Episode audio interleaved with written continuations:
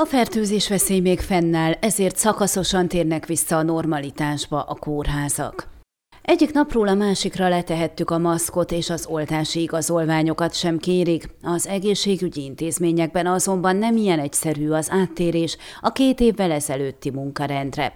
A Csíkszeredai megyei sürgősségi kórházban, mint Kisedit sajtószóvivő elmondta, egyelőre várják a minisztériumtól a hivatalos értesítést, hogy milyen módon történjen a betegellátás, illetve a visszarendeződés. Mint kiemelte, a kórházban továbbra is maszkot viselnek az orvosok és a vizsgálatra érkező páciensek, és nem történt változás a beteglátogatás terén sem. A Székelyudvarhelyi Városi Kórházban továbbra is vannak koronavírussal fertőzött páciensek, az intenzív osztályon is, így nagy változások egyelőre nem történnek, tájékoztatott Zörgő Noémi. A fertőzés nem tűnt el, a kórházban az egészségügyi maszkviselete továbbra is erősen ajánlott, és csak a nagyon súlyos állapotban lévő páciensek látogatását engedjük meg. Lassan, ahogy a kórházban kezelt fertőzöttek száma csökken, elkezdődik a munka az átszervezésre, hiszen az az érdekünk, hogy minél több beteget tudjunk fogadni és kezelni, részletezte a szóvivő. A Gyergyó-Szent Miklósi Kórházban is még mindig kezelnek koronavírusos betegeket. Fülöpenikő igazgató szerint legalább még két hétig lesznek ilyen pácienseik.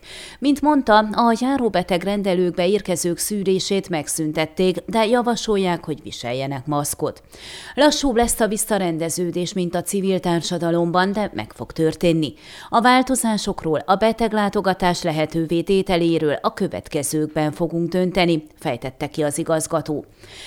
Bár a koronavírussal fertőzött személyek száma folyamatosan csökken, a Maros megyei klinikai kórházban egyelőre nem születtek jelentős változások. Mint Gál Boglárka szóvivő elmondta, a fertőzöttek számára fenntartott ágyak számát folyamatosan az igényekhez igazították, ez történik most is. Azonban a fertőző betegségeket kezelő klinikán, de máshol is megtartották a kialakított rendszereket, a be- és kijárási protokolt, hiszen nem tudni, hogy meddig lesznek kórházi ellátásra szoruló fertőzöttek. A krónikus betegek látogatása egyelőre nem lehetséges. A kórház területén a maszkviselés erősen ajánlott, hiszen a fertőzés veszély még fennáll.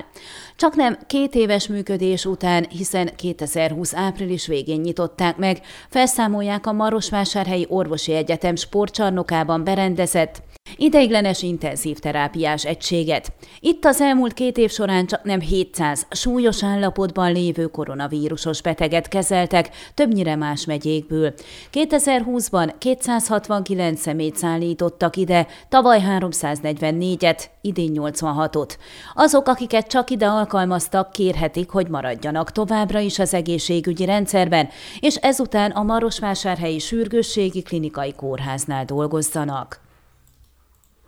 Ön a Székelyhon aktuális podcastjét hallgatta. Amennyiben nem akar lemaradni a régió életéről a jövőben sem, akkor iratkozzon fel a csatornára, vagy keresse podcast műsorainkat a székelyhon.pro portálon.